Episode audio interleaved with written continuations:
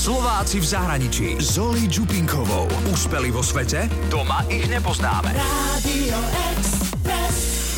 Existuje na svete vôbec niekto, komu sa nepáči grécky ostrov Santorini? Nepáčilo sa mi tu z toho titulu, že je tu strašne veľa ľudí cez sezónu, strašne veľa turistov. Takisto sa mi nepáčilo, že je to strašne malé miesto a tým, že bývaš na ostrove, tak je to také ohraničené, že je to fajn na dva týždne, ale teraz keď tu máš bývať celý rok, tak e, máš strašne ohraničené možnosti a keď chceš niekam ísť, tak musíš vždycky letieť alebo loďou a proste bolo to také zložité. Predstavujem vám Slovenku Veroniku Karáčovú, ktorá s manželom vedie hostel na Santorini. Veronika Karáčová pochádza z Moravského svätého Jána. Študovala na fakulte manažmentu na Univerzite Komenského v Bratislave a po škole odišla do Číny. Posledných 10 rokov žije na Santorini v Grécku, kde si s manželom prenajali areál, v ktorom majú hostel. A Veronika je aj lektorkou jogy. Je to vlastne stará vináreň, asi 300 rokov stará, ktorá v 70 rokoch fungovala ako hotel. Bol to štvorhviezdičkový hotel, bol to jeden z prvých hotelov na ostrove, ktoré boli otvorené. Potom to určité obdobie chátralo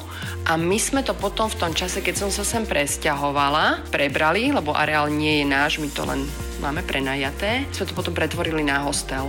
Sú to vlastne také tradičné jaskyne. Tradičné jaskyne, tým sa myslí to, že sú vyrobené ľuďmi. To nie sú nejaké prírodné jaskyne so stalagmitmi, stalaktitmi a tak ďalej. To sú proste diery vydlabané do skaly, by som to tak povedala. To si ľudia tu tradične takéto niečo stávali, kvôli tomu, že sú tu časté zemetrasenia. Veronika to aj vysvetlí, ako to pri zemetrasení funguje. To znamená, že keď je zemetrasenie a trasie sa zem, tak vlastne, ak na tej zemi stojí stavba, tak tá stavba sa trasie a môže aj padnúť. Ale tým, že je vydlabaná jaskyňa do zemi, tak e, pri tom zemetrasení sa ten dom ako keby hýbe spolu s tou zemou a tie škody sú menšie.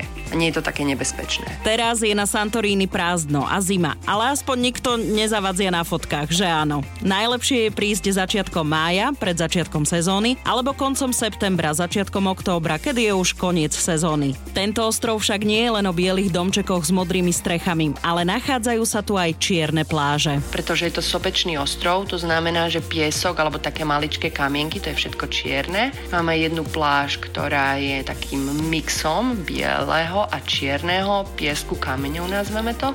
A potom tu máme jednu pláž, ktorá je červená. To znamená, že je to taká bordová alebo taká tmavo-červená skala a z nej proste padá taký tmavo-červený piesok a volá sa to tam, že Červená pláž alebo teda Red Beach. Vedeli ste inak, že Santorini sa píši aj kvalitným vínom? My sme veľmi známi výrobou svetoznámych vín s tým, že vinohrady neboli nikdy napadnuté žiadnou chorobou. Je to preto, lebo sme ostrov, to znamená, že tie choroby, ktoré bežne napadajú to hrozno, to miestne hrozno nikdy nenapadli. Čiže nepoužíva sa ani toľko chemikálií, postreky a tak ďalej. Slovenka Veronika Karáčová upozornila aj na to, že na Santorini sa bez auta nedá fungovať. Využíva sa skôr moped alebo aj somár. Keď človek príde s tou výletnou loďou z toho starého prístavu, aby sa dostal hore do mesta, tak buď musí prejsť 600 schodov, alebo ho vyniesie ten somár, alebo si zoberie lanovku a to trvá nejaké dve minútky. Teraz, aby neboli nejaké preteky v tom, že somár a lanovka, čo je lepšie, tak tá cena je jednaká.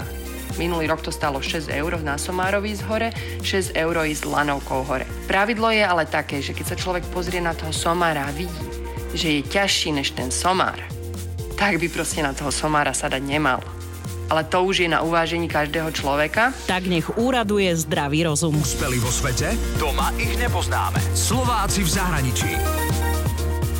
Radio e.